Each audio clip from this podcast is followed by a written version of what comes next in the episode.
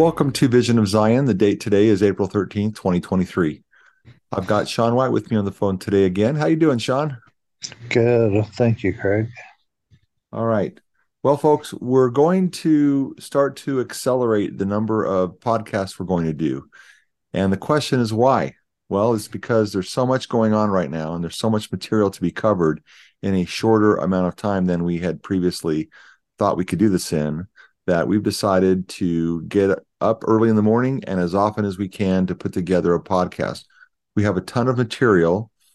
We're going to go through the entire book of Isaiah as we have done previously, and we're also going to cover some selected topics that might arise as we feel inspired or impressed upon to cover. So, first of all, I want to just say that there are events happening. I open up the news every day and I see major stories that just are begging for attention, analysis, discussion, and also to compare these things in the light of the scriptures, in light of prophecy, in light of what people have seen about the future, to see if what is shaping together fits the paradigms that are set forth in scripture, the patterns, the types and shadows, and also just outright direct relation to those verses being fulfilled in scripture. So Shawn, I know you had been talking about the king of Assyria, and although you haven't, and that's because Isaiah is talking about the king of Assyria and the Assyrians.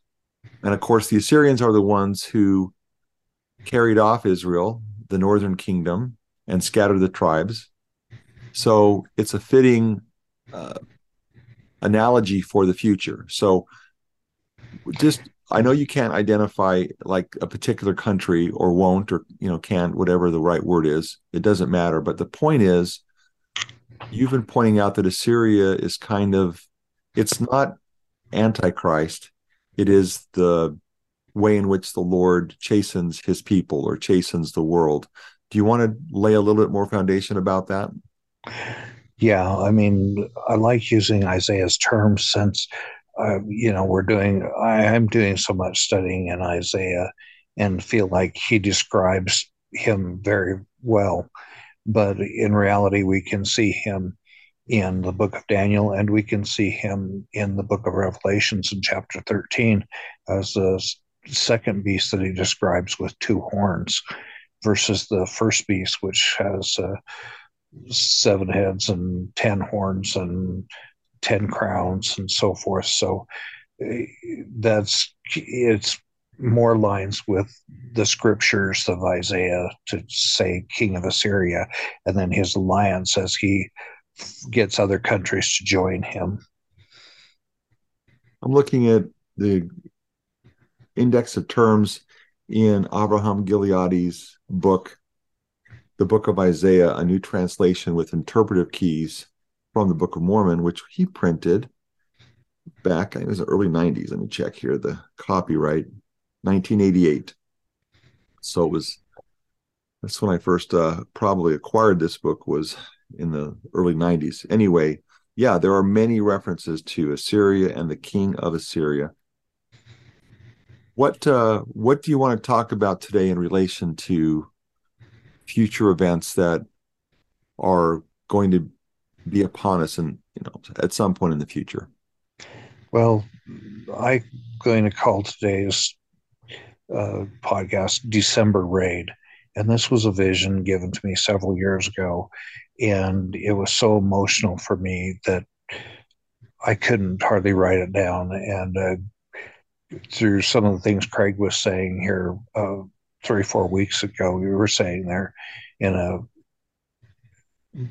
group of men we were talking with, I decided, you know, it's time to finally write this down. And it was just so emotional for me to do this.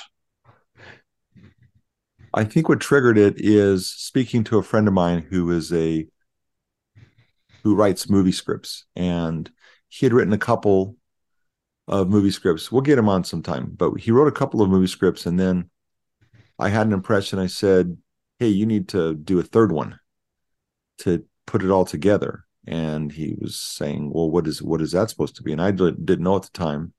And as we talked over the next few days and weeks, uh, an idea formed, and it had to do with a let's we'll call it a fictional future, but it's interesting because both of the scripts that were written over 20 years ago have kind of come to fruition. And so I think he has some oh inspiration deep inside that is helping him to maybe paint a fictional account of what's going to happen in the future.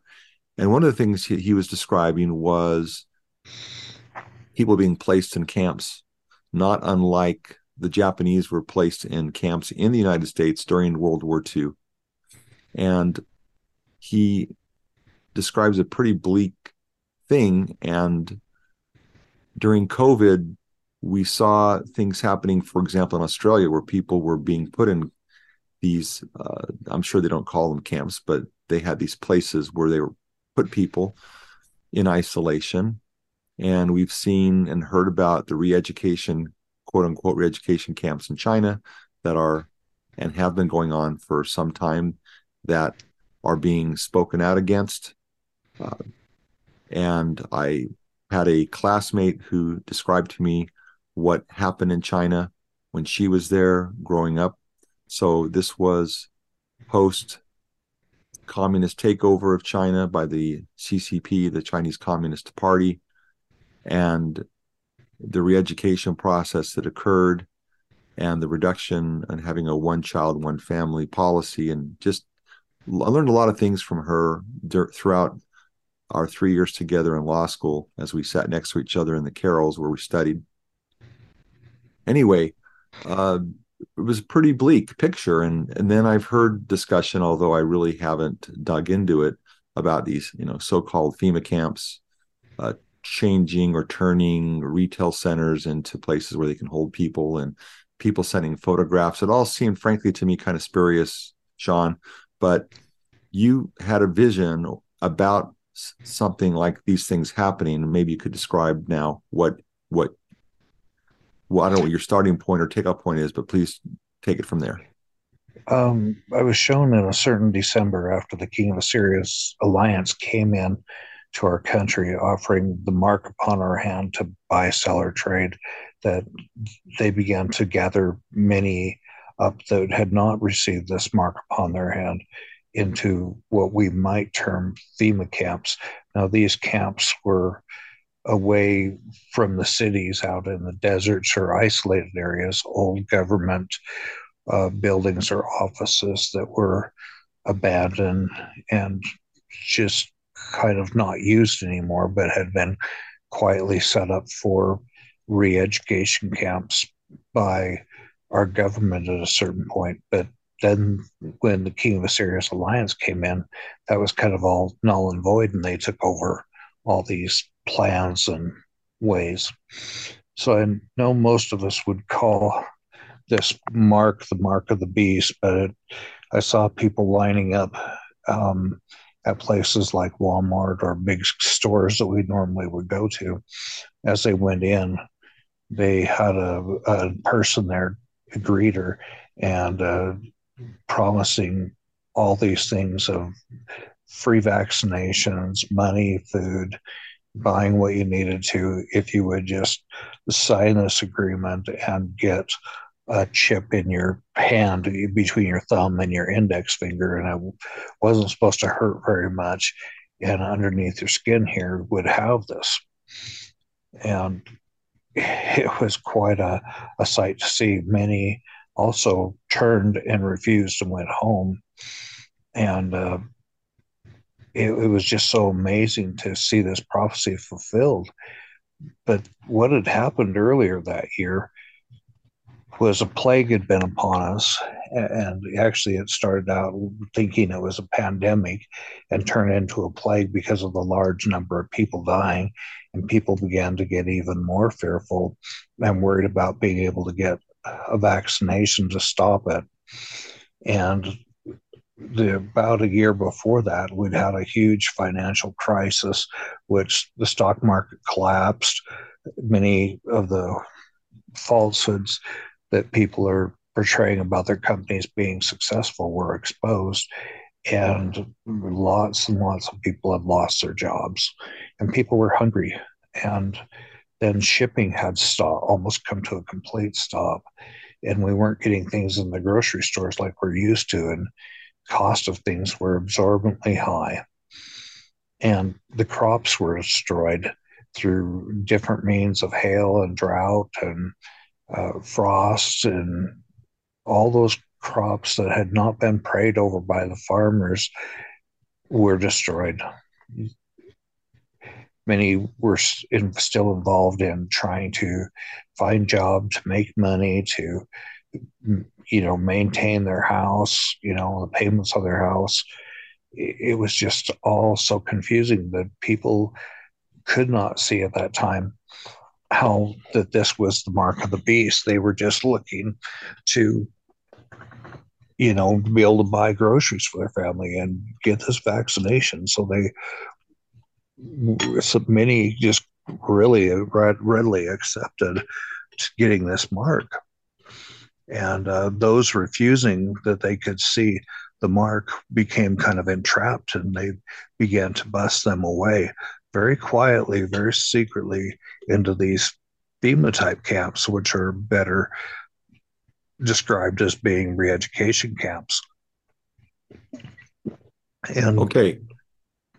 Why don't we stop there for a second? I have a lot of questions okay. uh, and maybe comments. So, who is being targeted for this re education? Basically many Christians had seen and been watching for this mark of the beast. And these Christians that had read this and stuff could see this sign. And so they would turn and, and run or stay away from these places where they were getting this mark. Okay. So let's let's let, a lot of a lot of issues here. So first of all, um, I shared with you I'm going to share with everybody else. I'm going to put it in the description of this podcast. Uh, a vision given to a man. I think he's in it was probably an evangelist. I'm not sure which branch of Christianity. His name was Ken Peters or Kenneth Peters. He became a minister, and you can find his uh, two hour and 28 minute presentation to the Bible Prophecy Club. I think it was called. It's called the headline in YouTube is Prophet Ken Peters. I saw the Great Tribulation, high quality, and I'll have a link. Now, I shared that with you not very long ago, correct? Yeah. In fact, we and were talking about find... this dream or vision. He says, wait a minute, you got to listen to this guy. It's so similar. Yes, you've been talking about things, and I'd heard this years ago. So a- after you listened to his description, of what he saw. And uh, by the way, I, have already said this before, but Ken Peters is now deceased. But he he had an amazing life and an amazing ministry when he went south of the United States, and I think it was in Central America, and just yeah. incredible things. He kind of basically said later he gave up on the American citizens because they just they weren't listening, they weren't malleable and able and willing to accept God's word. So he went where the the ground was more fertile and farming was unbelievable what they did down there. But at any rate, uh, he describes a process whereby first people tried to persuade Christians to give up their faith. Then they tried more extreme measures.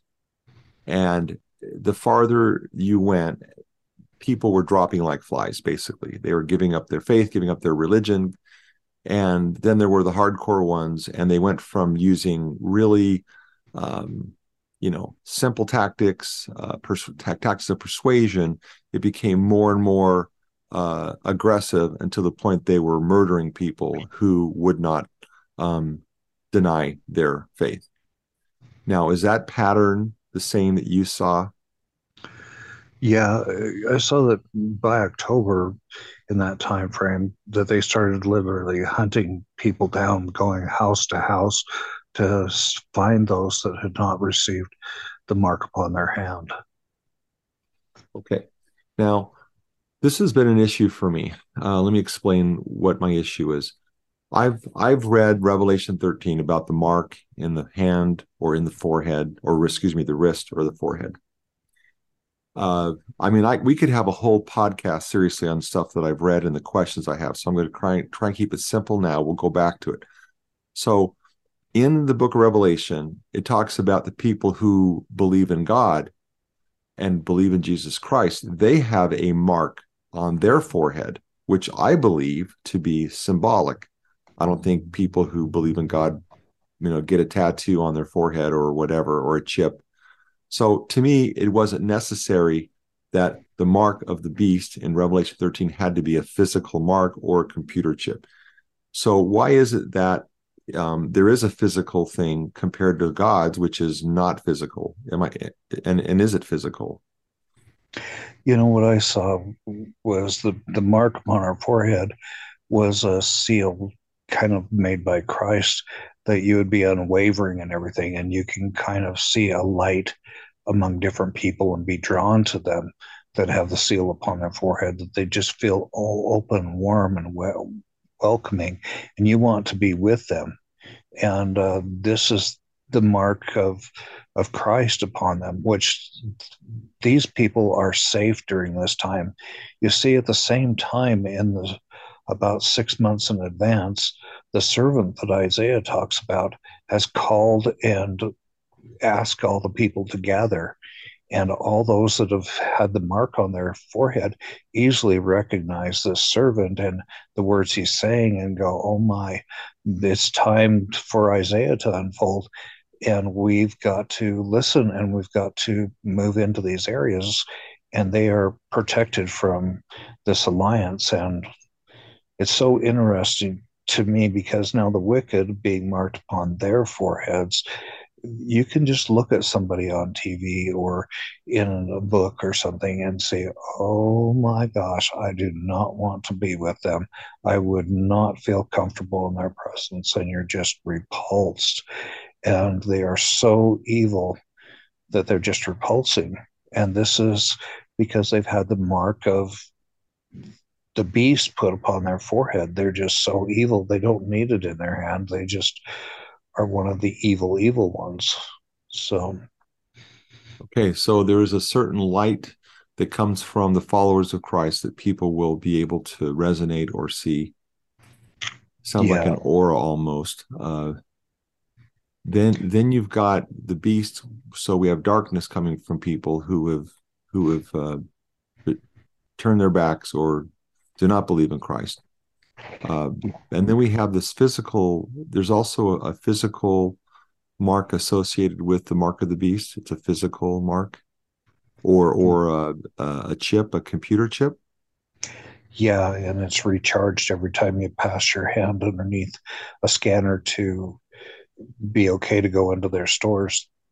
The you know this mark of the beast it's so interesting because they offer you the world, so to speak. You have all these things in front of you. Come and look at our everything that we have. And the servant of Christ, he's like, Come unto me and you'll be safe. And there's no promise, no physical promise that you're going to be taken care of. You just have to follow by the promptings of the Spirit. You go, Here's one thing. They've got all these pictures and all this hard evidence and here you have God, and he doesn't have any hard evidence. It's just a feeling. And then actually you go towards Christ and you are blessed far beyond what you could imagine. And not only in the feelings, but you're taken care of with all the food that you need, not overabundance, but everything that you need at that time. And the camaraderie of all the people that uh, want to live like you and be like you. So I want to explore this this mark since we're kind of going there right now. So I want to tell you what I've heard, Shawn, and what I've listened to and read, because I've been interested in this issue. And the first time I really dug into this was a man talking about he was a scientist who had not was not a Christian, developing this wonderful technology where you could put a chip in uh, the body, and he didn't like I say he wasn't a Christian this is the kind of thing we see being put into pets, so you can find your pet. You know, great has some great uh, applications if it's in the right hands. So pet identifiers, pets get lost, they have this just chip inserted. So this has been around a while. And at the time, you couldn't store much on a chip at the time he was giving this story, but or he his account of when he was the scientist working on this technology. And of course, when he read Revelation 13, he was horrified as he became a Christian and saw the applications for this chip that they developed. And what he described was this chip would have your name, it would have various pieces of information about you. It was seven or eight pieces. I'm sure they can put a lot more. But what he said was that what they figured out was the place to implant this. It was a lithium battery run. And the one that he worked on, uh, the reason the wrist and the forehead were the best places to insert the chip were because the lithium battery would recharge by the change in temperature in the body. It goes hot to cold, cold to hot. This would recharge um, the battery. And he said, I'm just quoting him now, that the best sort place on the body in which the temperature switches like that is the forehead at the hairline and in the wrist. He went on to say that if you go look at the word 666 in the scriptures, and I, I you can look this up on the Strong's Concordance. Well, again, we'll do a deeper dive on this, but the 666 are three Greek letters. Some Greek letters also are have a numerical value. But the first word is chi, C, I'm, I may not be saying it right, chi or chi, C H I. The second word is z or she, it's a xi. And the third word is a stigma. Chi, xi, stigma is, if you look at the Greek on those three letters. And stigma, uh, I remember he said, and I looked up and I was shocked. There it was. It says, insertion under the skin as with a needle. Wow. Oh my God. And he was freaked out when he went and looked at the words. So he is convinced that this chip is, is what it is. Now, last night I was listening to, uh, I'll, I'll, I'll get a, the link for this, but it was a woman talking about how having this uh, tattoo put on or, or, and swallowing something, uh, same, it was the same principle. Uh, it was a switch that would click off and on. And she called it her superpower you know because now you don't have to have credit cards. You don't have to have anything. You can go places and do things as long as you are what? Granted permission. And it tracks your every move and she was talking about this and it reminded me of this guy who talked about this earlier much earlier. We're talking i heard this you know 15 years ago. This this chip um, that could recharge inserted in the skin and she's talking about swallowing something and or and putting a tattoo on and and what it could do. And she was passing it around to these tech heads. They're the ones with the big red chairs. I'll, I'll look it up and get it for for everybody in the show notes but you know just she kept saying the word superpower so yeah uh, when you said that it was uh, they could offer the world if you got the right permissions you could do it. Now, the guy talking about the chip that was inserted in the skin, they had this several pieces of information. Um, he said that one of the things they could do is they could cause the uh, lithium battery to leak. So, lithium battery, lithium is very dangerous for the human body, at least the type that's in a battery. And if those things break open or can be broken open, they can kill people. So it was a horrifying, uh, you know, story about a you know future dystopia based on existing technology, and of course things have only accelerated since then. Does any of you this know, uh, ring a bell? Yeah, you know, there's a friend that actually both of us know. I haven't told you this, but this fellow developed the chip that goes in the cattle ear, and uh, it tracks their heart rate and uh, lots of other things concerning their health as well as their location and in dairy situations, it will record back how much milk was given to that cow of that cow, and they can keep all these detailed records of when she last gave a calf. And they can use it not only in the dairy, but in the beef industry and tracking them and uh, all computerized. And a friend of our, a joint friend of ours, actually developed that. So hmm. very interesting. Well, people are going to be bragging about these chips in this and and there are people that use them i've seen people in europe who instead of having to carry around a badge uh, or have to use you know biometric uh, screening processes just have a chip inserted in their arm they pass it over a, a scanner to get into a building. And so we see the technology is there whereas it i think you know around 100 ad roughly when john wrote these things down in the book of revelation was it even possible to conceive? I guess you could think of uh, tattoos like in the world war ii i was watching some footage in concentration camps where the people who were put in those camps largely jewish they were given tattoos and marks and some of them were on the forearm. And uh, so we can see even that kind of a mark or tattoo would do it but but a chip that grants superpowers to people who are willing to take a knee and bow to the new overlords that are going to require this or encourage it. And if you get it then you get all kinds of privileges and if you don't then you don't get the privileges exactly um, one of the challenging things to overthrowing this country is Christians. And that's why part of all this is denying Christ, because as long as you have Christians, they believe in God and they have hope. And they will not turn to someone else. And so we've got to crush Christianity. And so they've got to get you to deny Christ. And that's also tied with this.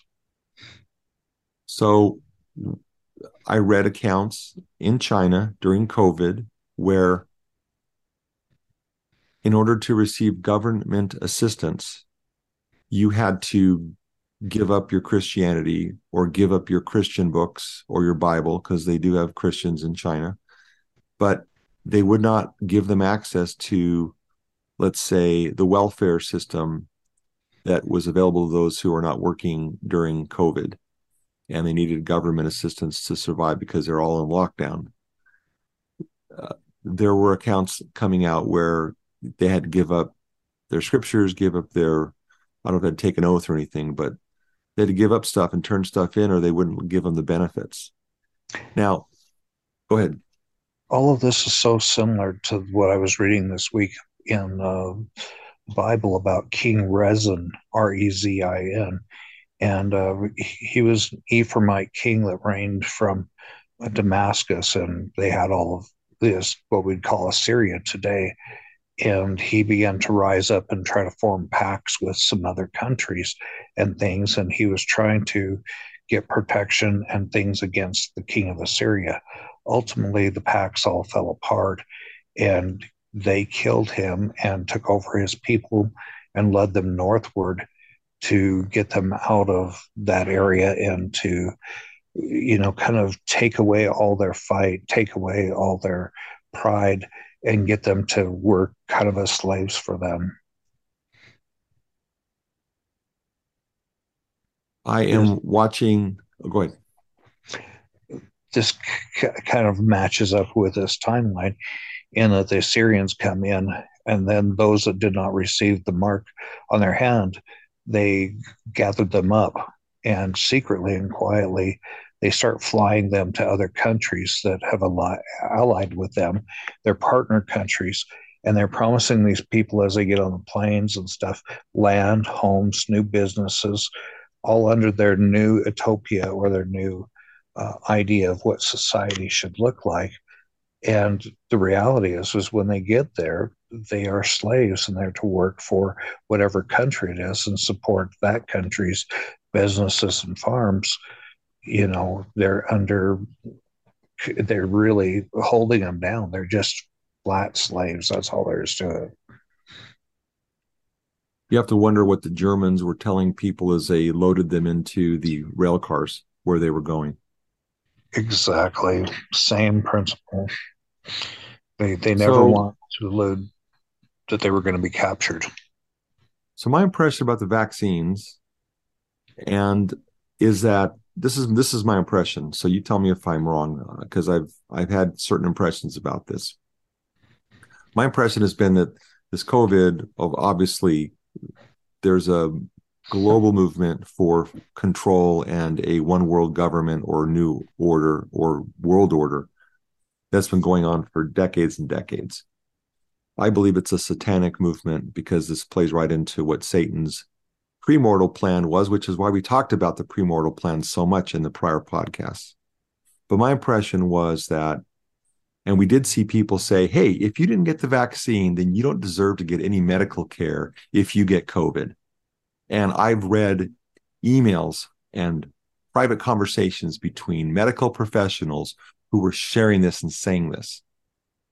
But my impression was that just like China, the day is going to come when instead of it being uh, maybe a convenience to get a vaccine or this this vaccine clearly has uh, it's not safe and effective for everyone there's mounting data, underreported VAERS data, which is the database that records side effects. People were afraid to report it, were intimidated and prevented or restrained or refrained from reporting it to keep their jobs, to underreport the side effects. We're seeing uh, people dying suddenly, which for currently there's not a lot of you know evidence tying it to COVID or long tail COVID, but it's growing, mounting information. You just have to follow the non mainstream stories that are coming out. Again, I'm not saying it's a majority of people, but anyway, the point of it is I had the impression, I've had the impression that in the future, they're going to have another type of a plague or situation. I think you were touching on this, where they're going to have the cure they're going to have and maybe even if if if this isn't too wild of a speculation it could be another leak or a man-made manipulation of a uh, normal um, flu or vaccine or or whatever excuse me not vaccine a, a normal thing that's been manipulated uh, for experimentation and then they already have the cure but this time this particular man-made uh, uh, infectious disease they're going to have a cure for. But in order for you to get it, you have to uh, meet certain criteria, which could eventually be, you know, like in China, you have to deny your faith or maybe have this higher ESG score or whatever, which we'll talk about in a minute, in order to get the vaccine. So people will be begging for the vaccine because so you know, they'll be in full control. Now, is that is that an accurate impression?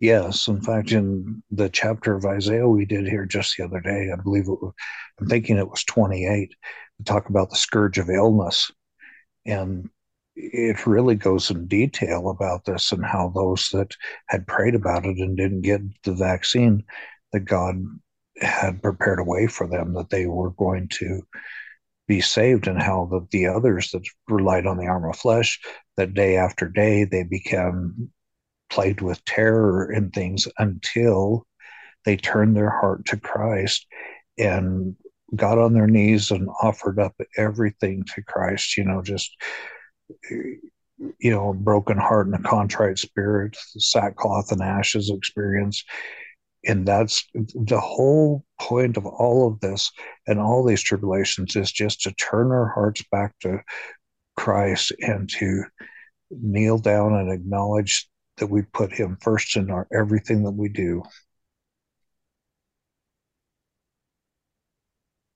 Another source of this information to read about is to go look at and listen to um, Joel Skousen who is definitely a realist, bordering on pessimist. And as I like to say, I hate it when he's right because he never has good news. And he describes these issues in detail. He does these year end summaries of the past year and what he thinks is going to happen in the upcoming year. So his last one was December of 2022. I'm going to put a link to that. It's a couple hours long. I haven't gone through it. Shawn, you've gone through it. And I know we're going to use that as a jumping point to see if some of the things that he thinks are going to happen and extrapolates match with your uh, with some of your visions, and we'll compare at a later date. But he talks about I thought was accurate when he said, uh, you know, the scriptures say, "Fear not," or "If you're prepared, you shall not fear." But he said the kind of fear that the scriptures are talking about are your spiritual salvation. But there's there's going to be plenty of things coming along that are going to cause us uh, some concerns. For sure. Um, ESG scores. People don't. I hope they appreciate what this is. There's there's a movement again. Part of this part of the to obtain global control you've got to control people's finances. The whole point of revelation 13 is you cannot buy or sell unless you've you know taken the mark and the mark is taken when you deny christ you deny god. And this esg score environmental social and governance score is being pushed on banks and other institutions i assume by people above them who have control over them who can manipulate them and they are starting to require people to have a score or they can't buy or sell. I think this is part of it too. It's a funnel effect in which the our choices are getting narrower and narrower and narrower to where it will appear that we have no choice, but there's always a choice with God. It's so interesting. So, under Trump, they restricted um, requiring investment funds to to be you know have to be environmental social and governance issue related. Uh, and now that's back on the table and uh, so biden used the veto power last month to keep the esg investing rule in place. So this is a tool they can use. So businesses are being forced or they can't you know buy, sell, invest, excuse me, they can't loan or borrow money rather unless they are, you know, participating in this system. And of course, what is what are the environmental rules? What are the other rules? Well, it's whatever they say it is. Yeah. Become trapped in following only what they just think we deserve or what we should do. So I don't know if it matters, but the plague that you saw is coming. Uh, I've read accounts where uh, I'm talking Sarah Menet, I'm talking uh, the other woman, name escapes me right this second, but I've read these accounts where she said that somebody dropped a vial of sounds like a biological agent into a large population center or centers and that these spread and cause major disease and plagues uh, of some kind. Is this the kind of thing that you saw, or did you see a different kind of a plague? Yeah, exactly. They were spread by man by breaking a vial or wiping. of course, they don't want to touch it, but they could easily open something and run it down a handrail or something that everybody touches and it just propagates faster and faster. It's all man made on the first one. There's three coming towards us, and we've just had a pandemic, not a plague. And then the next one will be a real plague where we have enough numbers. The difference between a pandemic and a plague is the number that die of percentage that die when they get it. You know, we have on the horizon now the Marburg virus, the this new one that came it was talked about yesterday, this new type of candida, and there's no known cure for it. It's very hard to even diagnose if you have it. And uh, there's a couple of others out there that could easily develop into a full blown plague. So I don't know if people remember, but there were men caught in the Washington state, I believe the Seattle area, who were who had been infected with COVID and they were caught licking the outside of bottles in grocery stores or some type of store that people would pick items up. So when you say it, it's being spread intentionally, uh, we don't have to look farther back than a couple years where people were caught doing this. Exactly. So at this time period, you know, here we have one group being flown off into other countries which have received the mark. And we have another group that's actually being put into re education camps because they're too dangerous to have Christianity spread in these alliance countries. And so they're being shoved off into these re-education camps until they can deny Christ. Then we actually have this third group which have listened to the servant and are gone to these protected valleys that have unseen protection over them, like a bubble of protection over them. And, uh, you know, it's so interesting. And an early winter comes in, and some very severe earthquakes happen, which are beyond what anything we have seen. In fact, the one fault line that I saw in America ran 800 miles and it disturbed many of the roads and um, isolated different areas because the roads, the mountain passes that they would get to, completely isolated these saints or the ones that had listened to the servant. And with this early winter coming in, and it's a hard winter, it really stopped this invasion of the alliance from going further, just landlocked everything. The highway crews were not being paid anymore. The wind blew and drifted, and many people had recognized, oh my gosh, it's finally time. But it was after they remember hearing the servant tell of these safe places. So they gather in their cars and they try to come towards the mountains for safety and they don't make it. They get landlocked or snow locked out there in the plains. They run out of gas. And amazingly, there are people that have been prompted that I saw to gather in extra supplies, extra clothing, and they begin to live in through the winter in people's garages, the extra tents that some of these people have, and try to wait out the winter. And uh, of course, this prevents the king of Assyria from advancing very much at all. And even when he has advanced, then they can't get supplies into their own troops, and their troops are starting to starve to death in some areas. But now to the uh, east of the Rockies, as you go east of them, there is pillaging, plunder, rape. Eh, eh, they they really are. Those people are so punished. I hate to even talk about what I see east of the Rockies.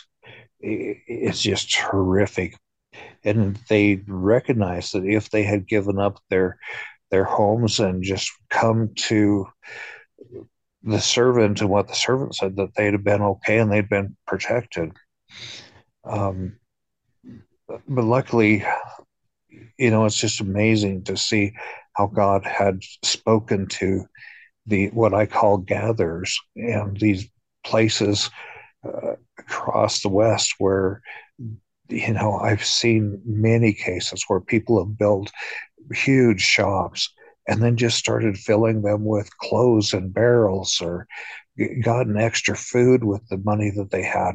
They, I just, these are unbelievable people that have listened to God and prepared ahead of time to help others and to bring them safely in.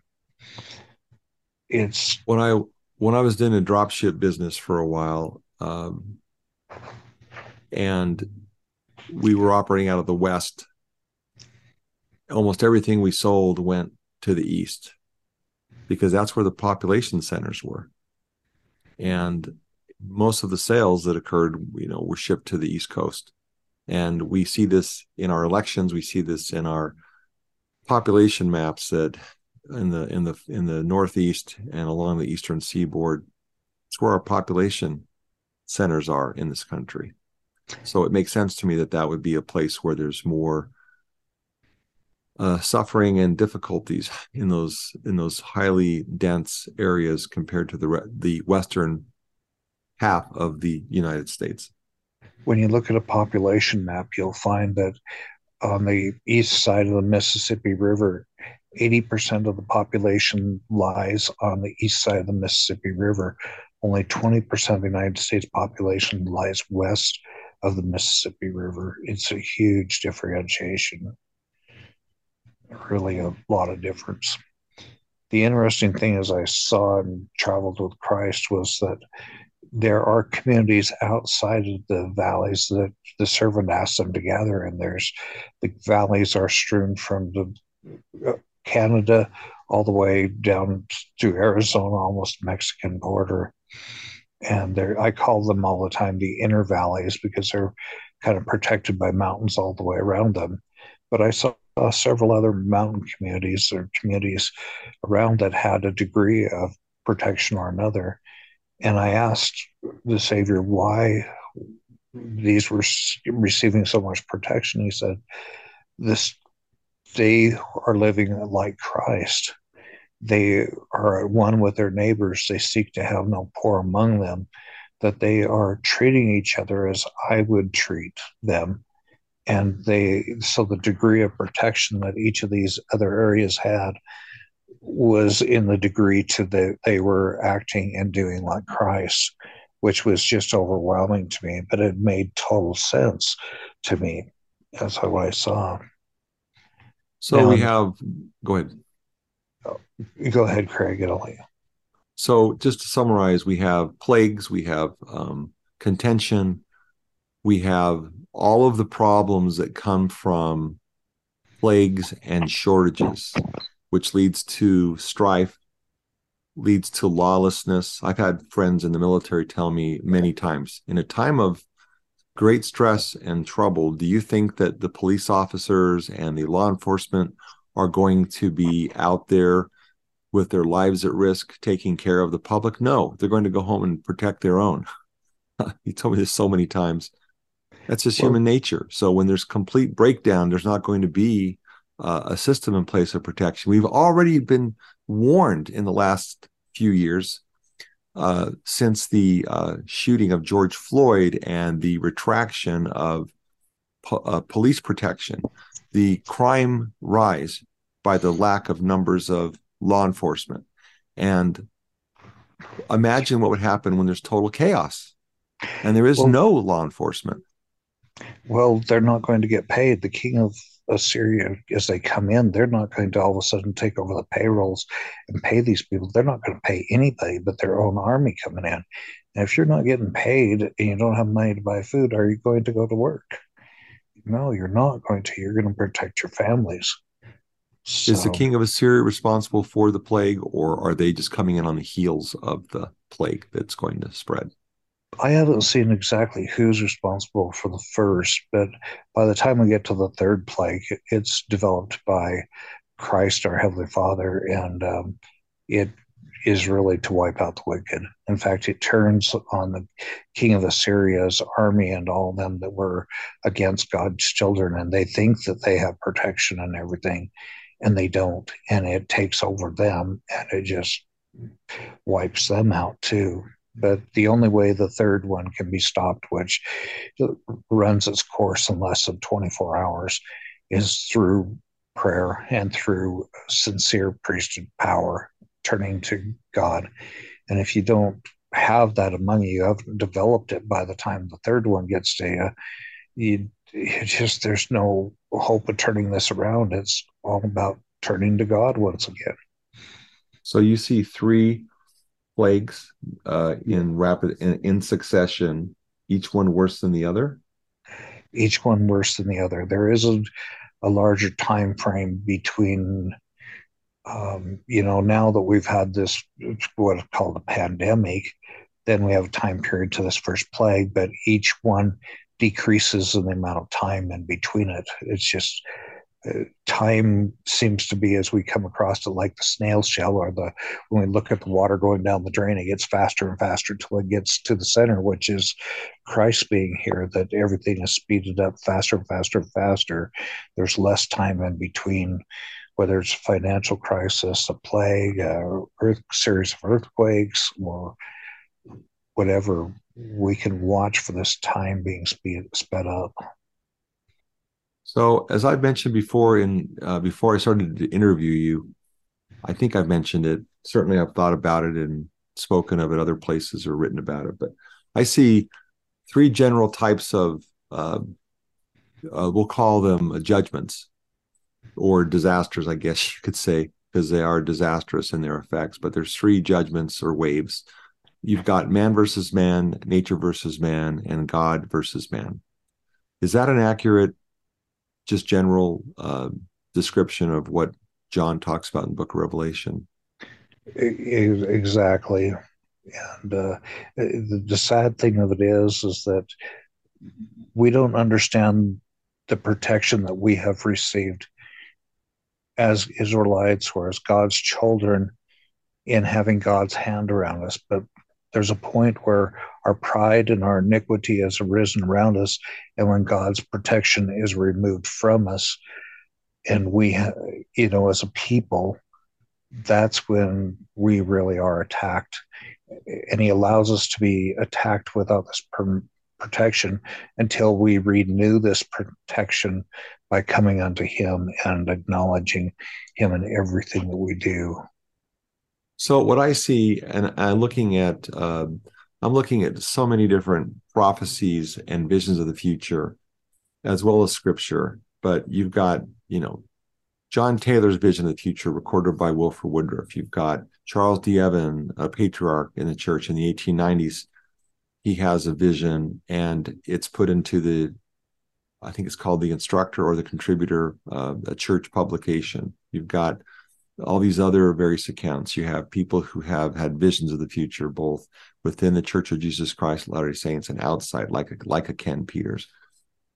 And it all appears to be a very, very um, cohesive pattern, which is the people become wicked, and then things start to happen. The wheels start to fall off. You've got these um, environmental disasters. You have nature um, uh, you have natural disasters you know we have uh, increasingly um, troubling uh, environmental changes which were discussed by elder oaks in his talk preparing for the second coming that i mentioned a little bit ago. He said that the, the even though we have more uh, data collection points about earthquakes and storms and better satellite technology, still there is a definite uptick in the amount of natural disasters, which of course environmentalists are saying this is only because of anthropogenic or man-made changes to the weather with with the uh, carbon emissions and stuff like that.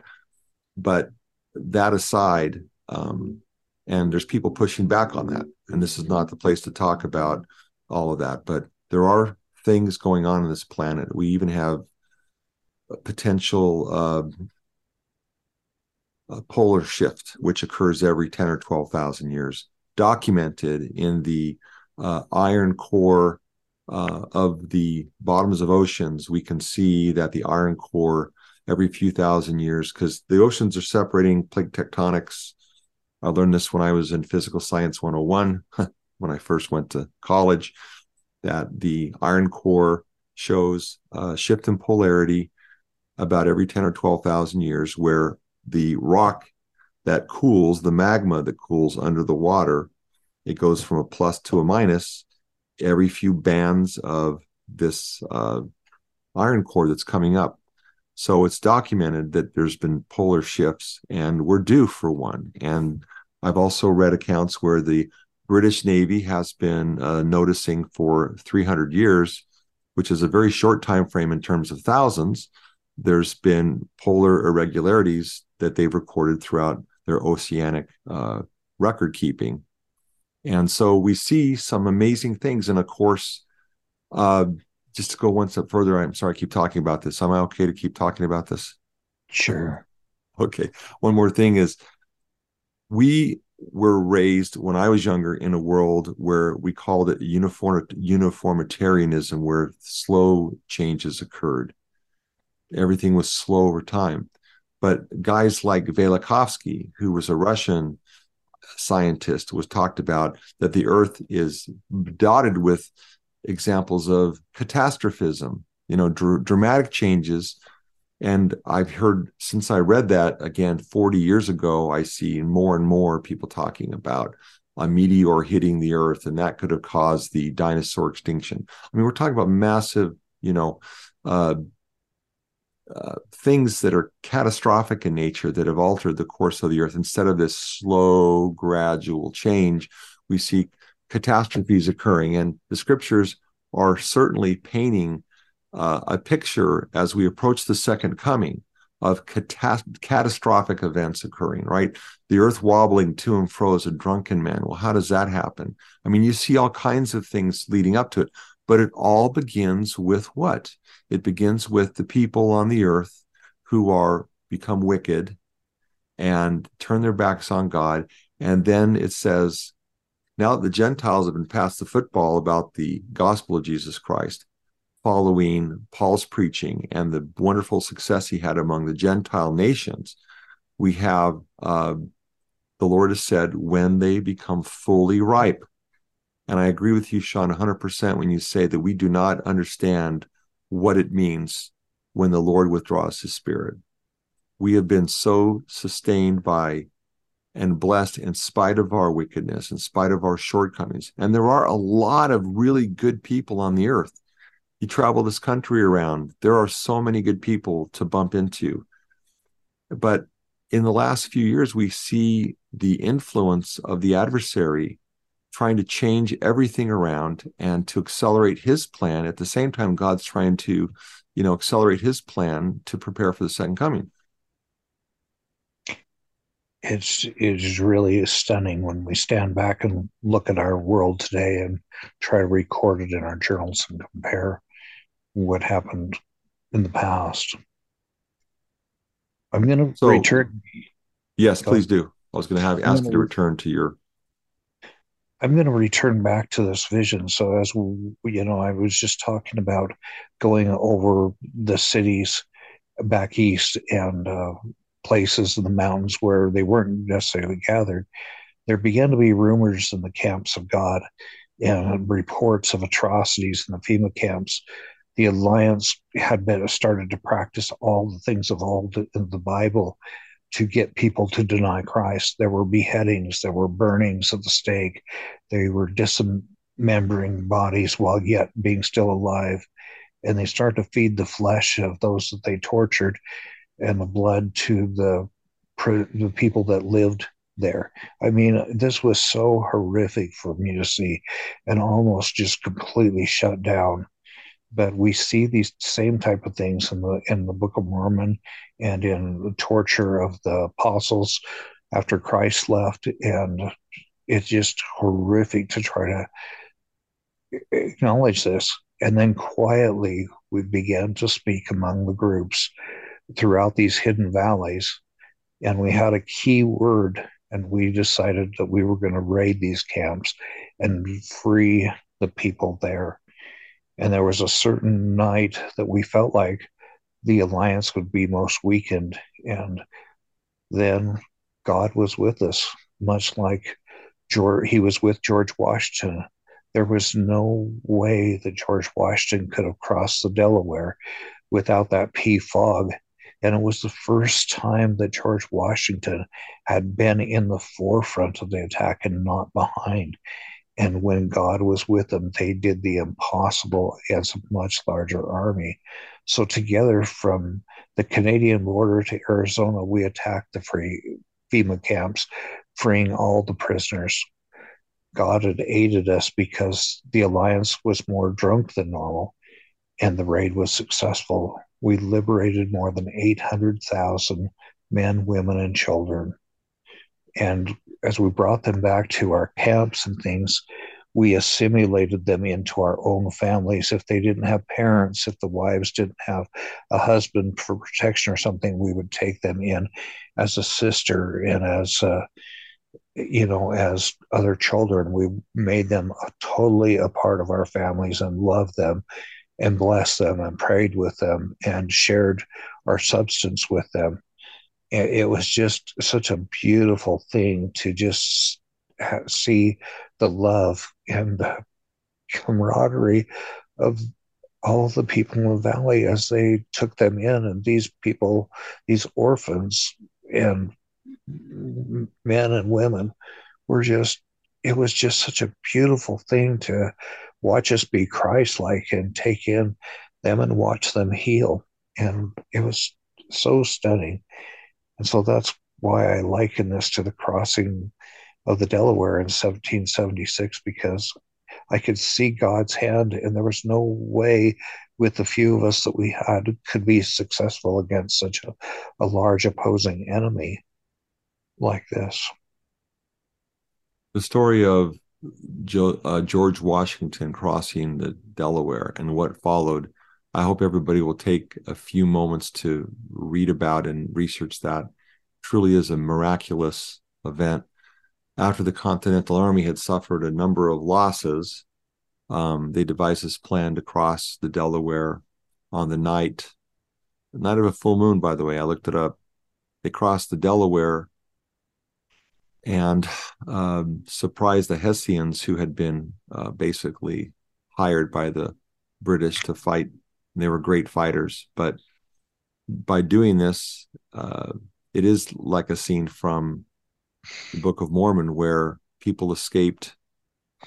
I think it was Amlici, but I'm I've got to go review it. But yeah, the Lord, after people suffered and and humbled themselves, the Lord the Lord heard their cries and there was a rescue provided. And you've seen this being similar, but on a much grander scale.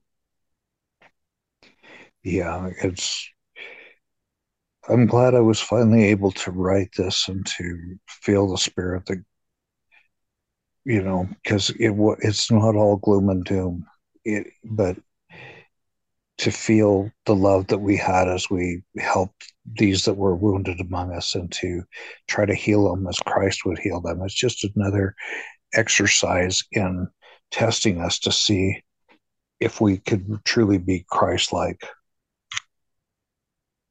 So to summarize, we we're going to see a time when people are going to be, especially the most ardent believers, are going to be funneled into camps. They're going to be horrible conditions, which are almost too grotesque and horrible to describe.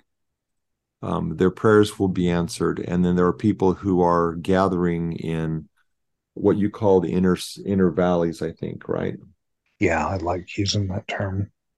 So I've seen other terms in other writings. Some people have called them uh, cities of refuge.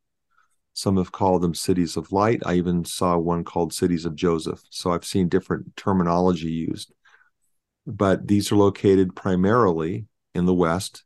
And there are people who are being prepared to be gatherers or to assist those who are able to escape and to be assimilated into these safe places.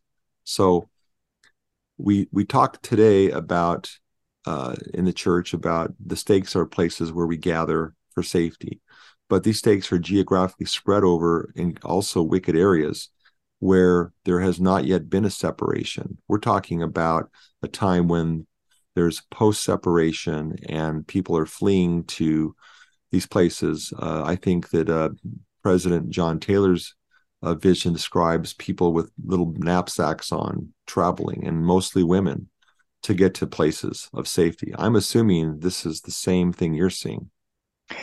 You know, it depends on everything happens so quick.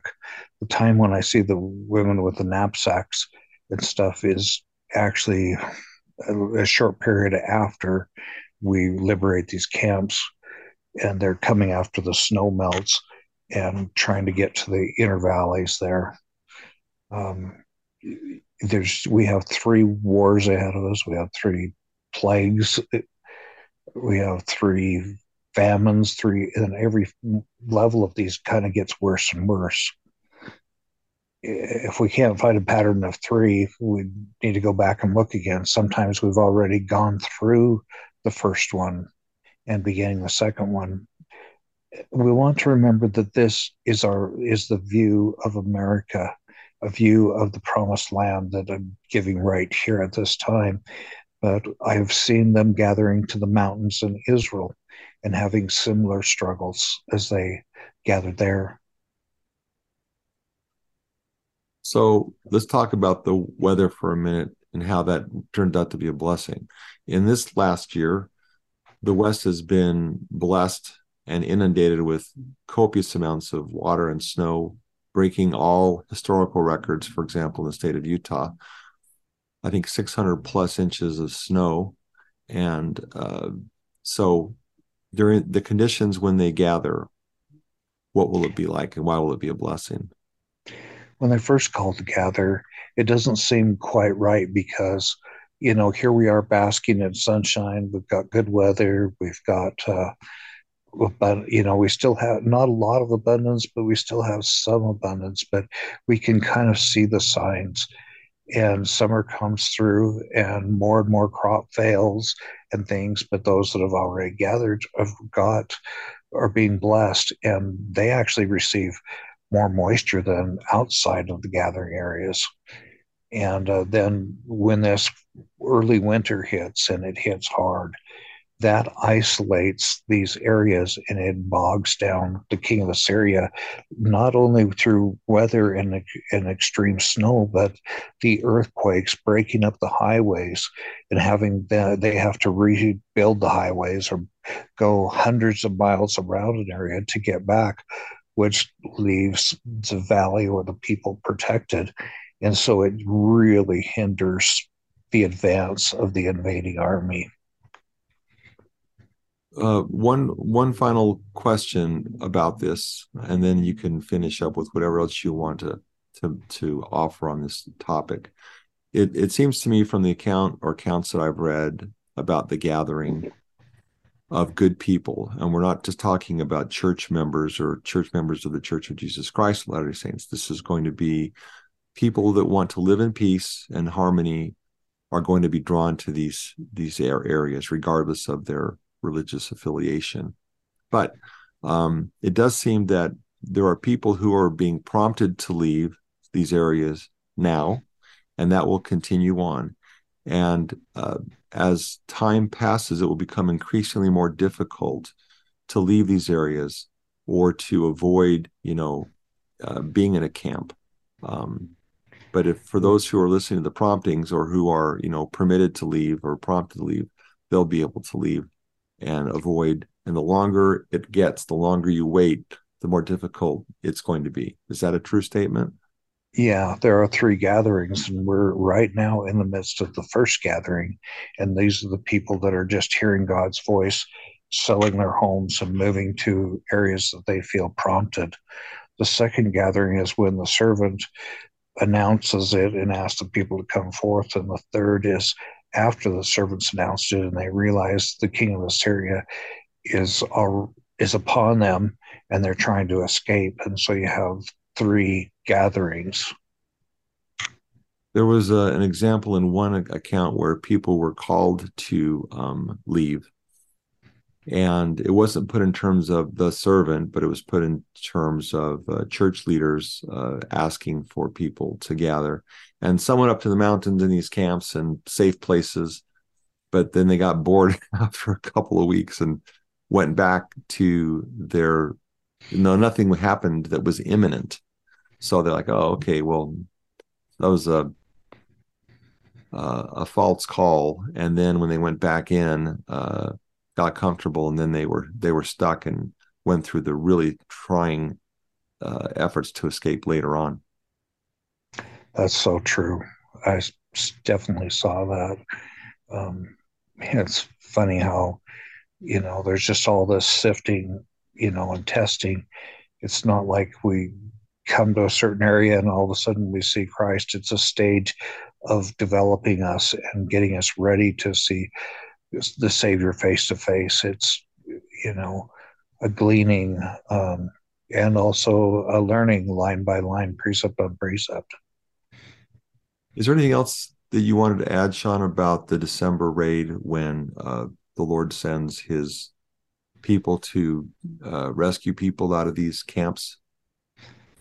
Just you know, we really need to listen to the promptings of the Spirit and not think like I'm the you know tell you got to follow everything that I'm saying or because everybody's journey is individual.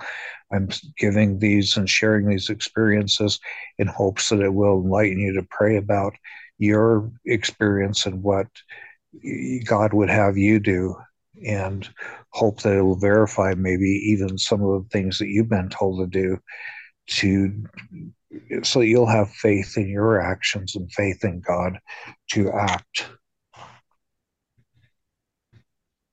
Well, it was uh, it's worth repeating a thousand times uh, what President Nelson said. I think it was his first speech after he was uh, called to be the president of the Church of Jesus Christ of Latter-day Saints and I believe it's a takeoff of something Heber C. Kimball said uh, years before. But he said, in the coming days, it will not be possible to survive spiritually without the guiding, directing, comforting, and constant influence of the Holy Ghost. And I, I, I said a little while ago, it's not. It didn't say in the coming years. He didn't say the coming months or weeks. He said in the coming days. This is, uh, I think, about five years ago that he's now said this. And people, uh, and I'll say to our audience, you got to follow the promptings of the Spirit, where you should be, what you should do. It should be on your mind, and you should be thinking and contemplating through this influence of the Spirit what your role is, what your foreordained role is to uh, bring salvation to others and to your family and to survive and and make the transition between these difficult times we're going to face and the wonderful future that is going to you know break forth upon this earth. And thankfully the lord is going to be merciful in that this time period that we're going to go through is relatively short isn't it Shawn? Relatively short. It is. It's it's going to happen so fast especially with time speeding up and everything I'm excited that next time we're going to talk about Isaiah 26, and Isaiah is giving a quick overview of a three year period of time, and then he'll go into more detail with other chapters. But I love that chapter 26 is this quick overview of a three year period of time. Very good. Anything else you want to add, Shawn? No, I think it covers it. Thank you so much, Greg. You bet. And thank you, everybody, for listening in. This is Vision of Zion. Stay tuned for our next episode, which we'll be talking about more about the book of Isaiah. Thanks for joining us.